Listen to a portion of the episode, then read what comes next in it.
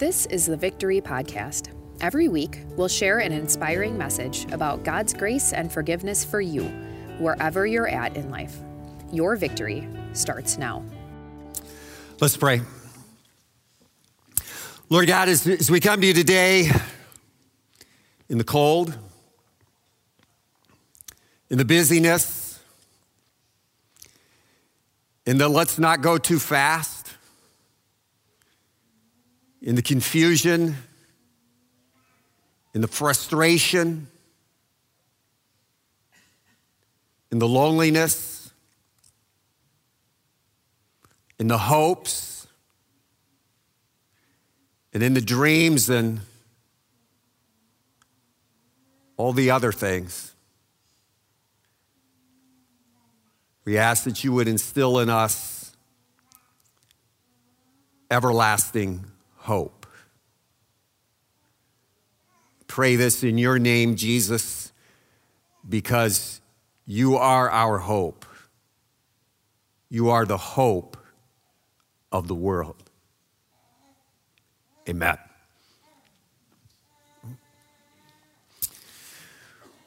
Watching Christmas movies is a part of our holiday traditions. I think probably all of us here have a movie or two that we like to see at this time of year to kind of be a part of the holidays, right? And uh, so, as Pastor Ben mentioned, today we're beginning a, a new series, Christmas at the Movies, where we're going to look at some of our favorite movies through the lens of the greatest story ever told of God coming into our world, taking on human flesh and blood to redeem us, to rescue us, to love us, to be our Savior and the Savior of the world. For me, Home Alone is not only one of my favorite Christmas movies, it's one of my favorite movies, period. Okay? Uh, I love the concept of a big home and a big family, beautifully decorated, nicely dressed, all of that. Touches my heart. You know, and even though I can't sing worth anything, right? I love that part in the movie. It's about two thirds of the way through where there's the children's choir and they're rehearsing for Christmas Eve in that big, big cathedral. For me, that just brings back so many memories of growing up. And then Kevin's home protection plan thing that he's got going on. Hmm? I probably like that way too much. All right? That's fun. But you know, through all the things that happen in Home Alone, there's this theme running through, right? This theme of hope even for the lonely. Right? And that's what Christmas brings, right? Jesus. Hope. Hope for the broken, hope for the separated, the scattered, the anxious, the weary, the depressed. Hope for all of us even the lonely. And so, as the movie Home Alone begins, right, the McAllisters and family and their extended family are in this big, beautiful home. And Harry, one of the wet bandits, is already infiltrated the house, right? And he is disguised as a police officer. And he's, he's watching all these things going around. There's the pizza delivery guy who comes in with the stack full of pizzas. And there we learn that, that Kevin likes only cheese pizza, right? But his older brother, that big bully Buzz, eats all of the cheese pizza. And Kevin explodes, right? And he runs into Buzz, and that causes a, tr- a, a ch- chain, can I say it? Chain, chain reaction all the way across the dining room table, right? Because you see, here's the thing even though Kevin is a very part of a very large and an extended family. He feels misunderstood. He feels all alone. In fact, there's that point early on where he jumps up and down, and when he says, When I grow older, I'm living all alone. I'm living all alone. I'm living all alone. And not long after that, his mom escorts him up to that scary third floor, right? And as Kevin walks up about a third of the way up those stairs, he turns around and looks at his mom in the eye and tells her defiantly, I hope I never see any of you jerks again.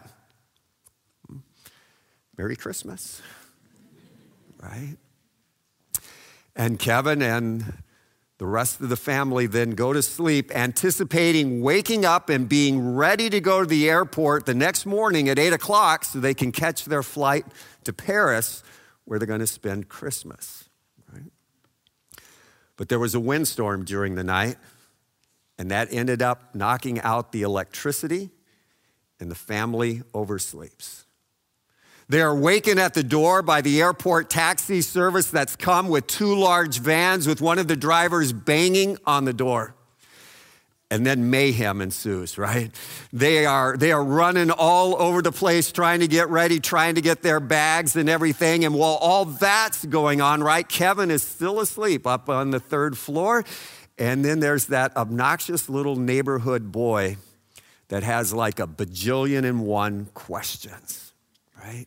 And he's asking the, the taxi cab drivers, right? You know, all these questions. And, and as the family piles into the different vans, it's that little boy's winter hat that ends up getting counted as if he's Kevin McAllister. And right before the vans pull away to go to the airport, that little boy, because he doesn't belong on the van, jumps off, and the family's off to the airport without Kevin. All of that really reminds me of a parable that Jesus told in Luke chapter 15. It says, Jesus continued, There was a man who had two sons. The younger one said to his father, Father, give me my share of the estate. So he divided his property between them. And not long after that, the younger son got together all he had and set off for a distant country. See the similarities. The, the younger son is living in a very well to do family, but, but he thinks that he could do better all alone if he was alone. So, what he does is he goes to his father uh, with a very, very bold and cold request. Uh, he wants his share of the inheritance. Uh, understand that what that young boy was saying to his father was the same thing that Kevin said to his mother. What he was saying to his father was, I hope I never see any of you jerks again. As we go back to the movie, right? The family's on the airplane flying off to Paris, and then Kevin wakes up. As he wakes up, he, he calls out for his family, but, but there's no answer. Kevin looks all over the house, upstairs, downstairs, even goes outside, sees that the cars are still in the garage, but his family's not there. Remember his reaction? He jumps up and down again. Joy, unspeakable joy. He got his Christmas wish. His family's gone. He's happy for now. Same with the young man in the parable. The father gives him his share of the inheritance, so he's got cold cash in his hand, and he walks out. And he begins to buy this thing, that thing, and everything. He's living his best life. He is living his dreams. He's experiencing so many things. He gets to try out this thing and, and everything. It's just wonderful. He is so happy for now. Then reality starts to set in for Kevin the reality of aloneness, right? As he goes down into the basement to do a, a load of laundry, that scary furnace kicks in, right?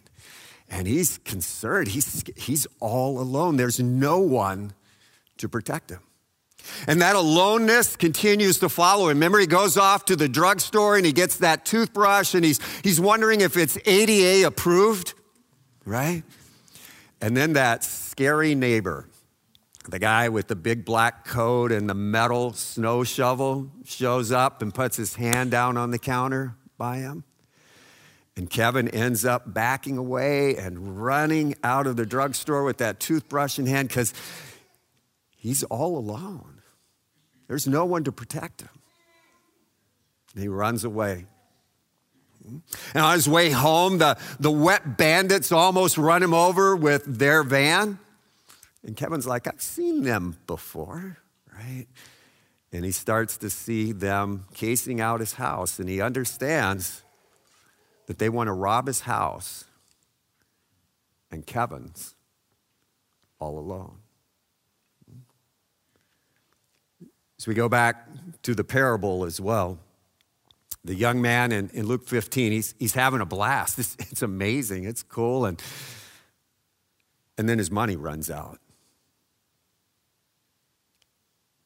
And didn't have any friends because he had been buying his friends. Uh, he didn't have any relationships because he was, he was buying those things and money was gone. He didn't have any food to eat, didn't have anything to drink because the money was gone. The very things that he thought were fulfilling his life were actually making him empty. And now he understands he's all alone.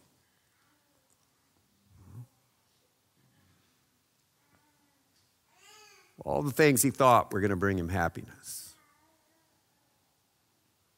He's all alone. What Kevin didn't understand that was that his family off in Paris, they were doing everything they could to get back home so that Kevin wouldn't be alone.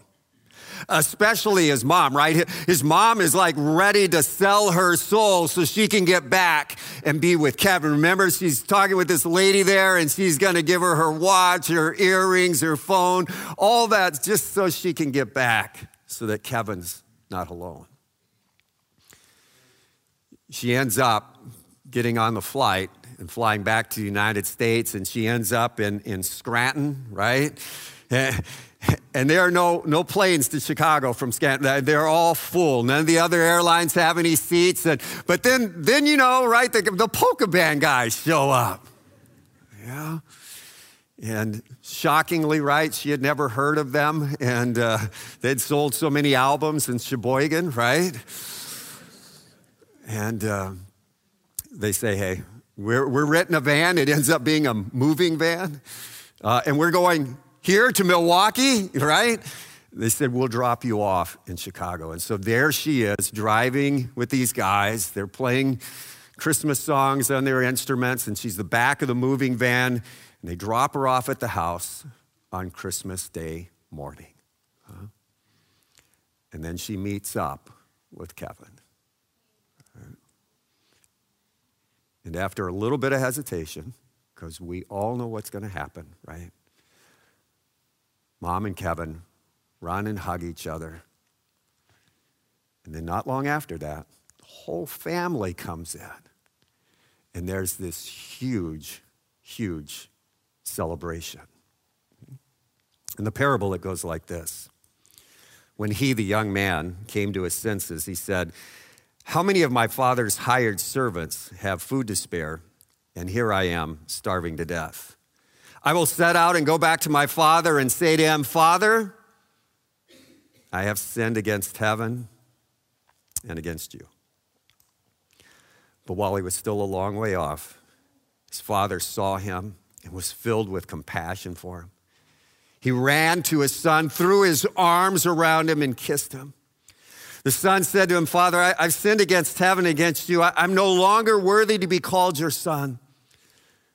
But the father said to his servants, Quick, bring the best robe and put it on him. Put a ring on his finger and sandals on his feet.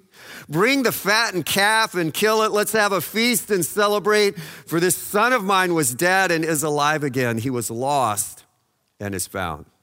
And so they began to celebrate. What the younger son didn't know is that while he was out making a disreputable name for himself, while he was out being crushed in regret, while he was out, the, the father that he had rejected had never even thought of rejecting him.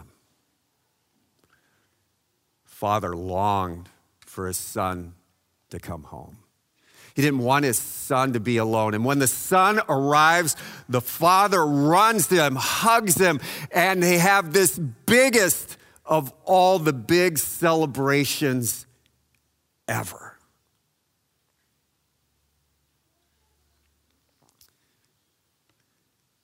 Do you ever feel like you're alone?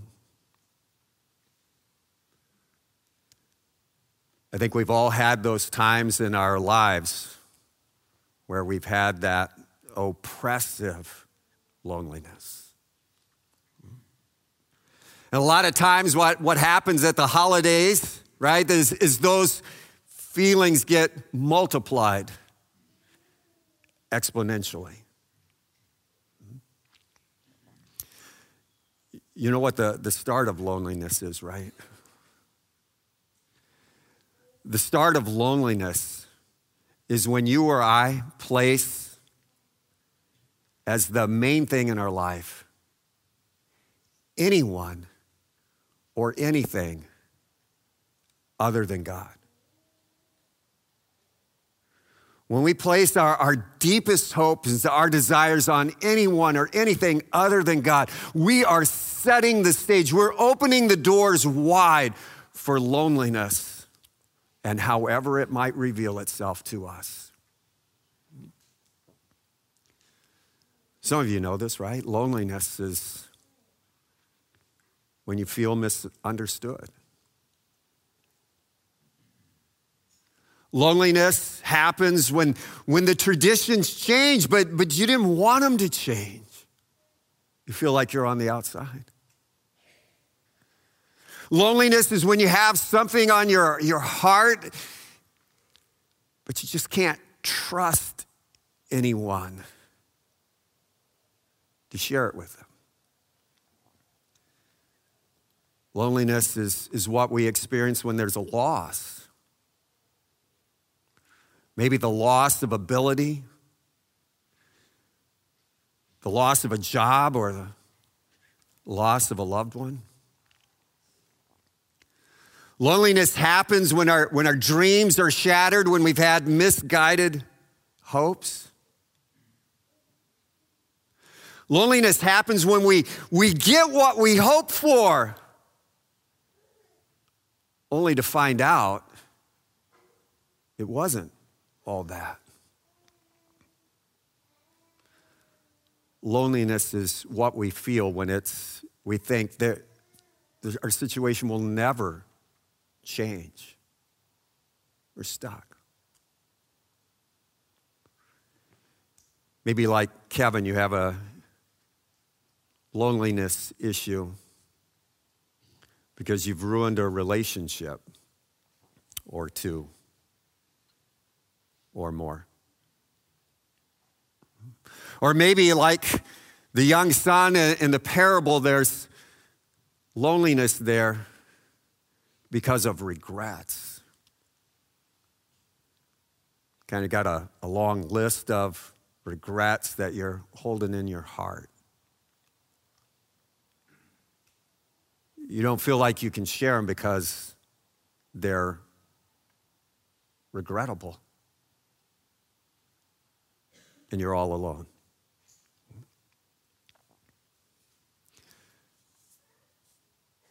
You know that Jesus knows all about loneliness, right? We go back to the very beginning. Beautiful world, lush garden. Jesus walking around with Adam and Eve. There's this tree of knowledge of good and evil. And Adam and Eve are at that tree. So is Jesus. And Adam and Eve take and eat the fruit. And not only did that cause them and us grief upon grief and, and loneliness and all these things, but understand it left Jesus all alone there too, at the tree. What they were saying to Jesus is, I hope I never see you again. There's Jesus all alone. When he came and he lived on earth, Jesus knew all about loneliness. His family and friends, they rejected him, they didn't support him. He was misunderstood. Some wanted to make him an earthly king. Sounds good, but that's not why he came. Others thought he was from Satan. He was homeless. There was a lot of loneliness in Jesus' life.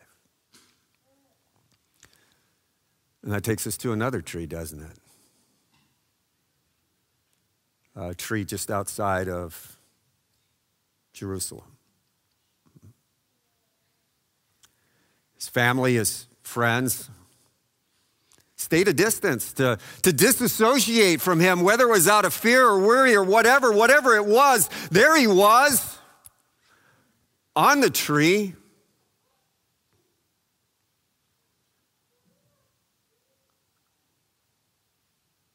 Not hanging as some beautiful ornament, but crucified. All alone. Scripture tells us even that his father, our heavenly father, his heavenly father abandoned him. Jesus said, My God, my God, why have you forsaken me? And there he is on that tree all alone.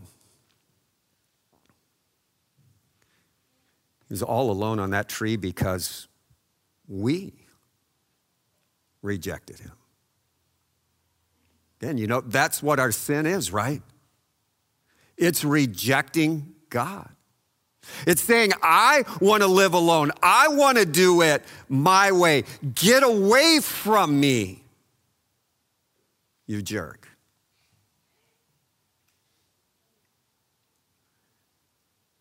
So Jesus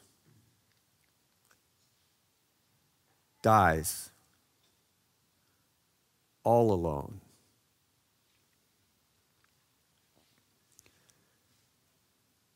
and he dies all alone so that you and I would never, ever have to live or die alone. Never alone. John chapter 1 of the Christmas story, right? The Word, Jesus became flesh and made his dwelling among the people.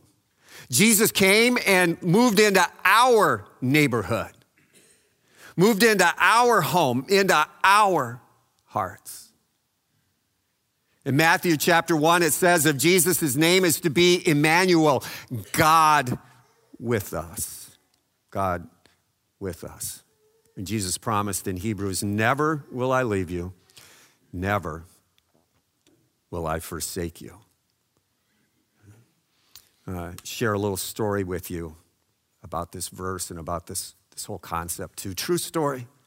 Okay. Cassie is her name. Her father, at the time, is a pastor of, of her congregation. It's nearing Christmas time, and her father is actually under investigation by the church uh, because of suspected addiction. The, the church leadership has, has come to her father and her mother, and because of the ongoing investigation, they've asked them to stay away from the Christmas services. You know, just let things settle out. Okay? But they didn't say anything about that to Cassie, right? And it's, it's Christmas Eve. And Cassie has a ton of emotions. And one of those things is she is compelled to go to worship. It's, it's Christmas Eve. She's worshiped every other year on Christmas Eve. And so she makes her way out of the house and goes to church with a sinking feeling that her father is addicted. She makes her way to church. Place is full. There, there's families, there's singles, there, there are people all over, smiling, hot chocolate, candy canes, all those things. She makes it into church and she goes to her normal spot up in the front. And everything's great. And then the service begins. And the carols start to sing. And then for Cassie, that's the very second that the tears started to stream. And they roll down her cheeks and onto her dress. She says she feels like such an imposter. She feels like a, a dark cloud that, that's bringing rain to everybody's celebration. She's just sobbing. In her heart, she apologized to Jesus. I'm so sorry I'm ruining your party, she said to him. And it was at that time that Jesus spoke the good news to her through her conscience. He said to her, Cassie, I didn't come as a baby in the manger for the celebration. I came in the manger for those who are mourning.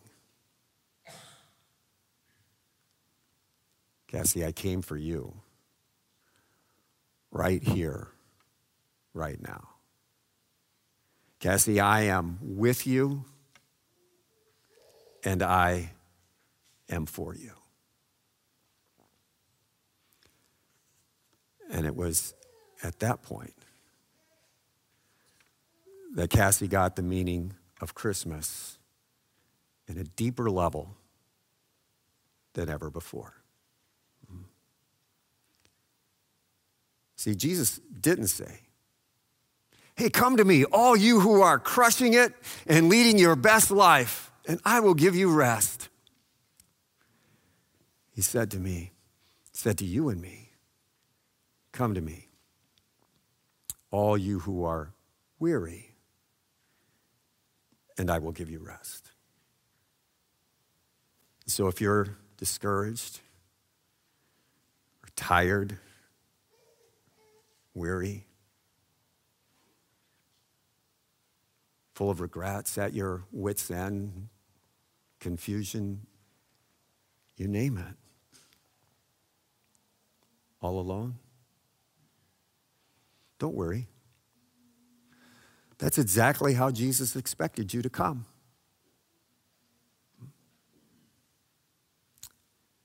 So if this year has you broken down, separated, broken, fearful, hurt, anxious, depressed, alone. Know that you don't have to muster up any cheer.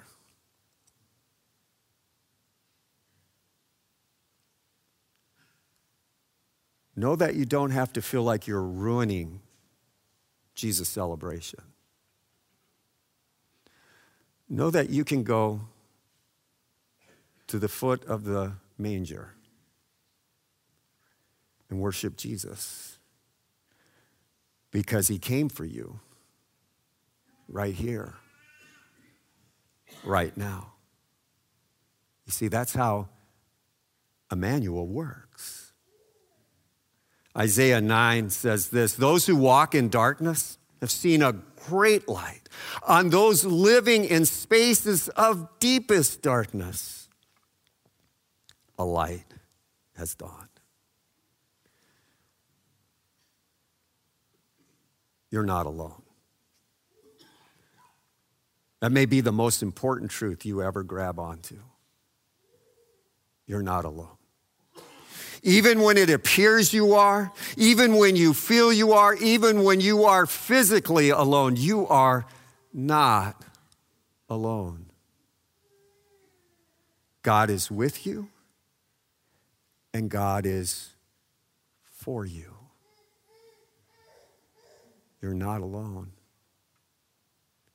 Jesus said, I am with you always. Let's pray.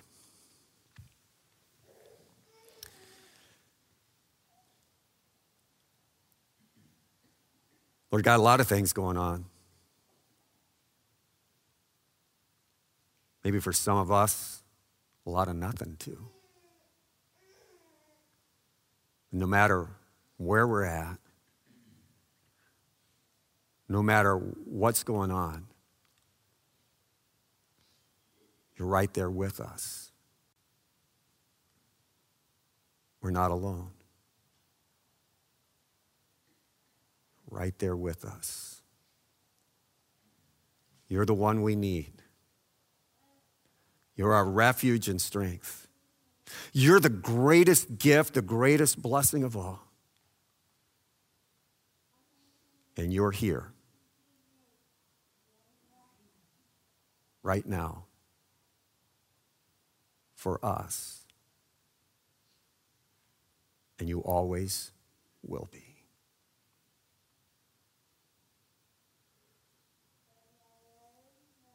Thank you, Emmanuel, for always being with us. Amen. Thanks for listening to the Victory Podcast, brought to you by Victory of the Lamb in Franklin, Wisconsin. For video sermon archives, more information about us, and to let us know how we can meet you where you're at, go to victoryofthelamb.com.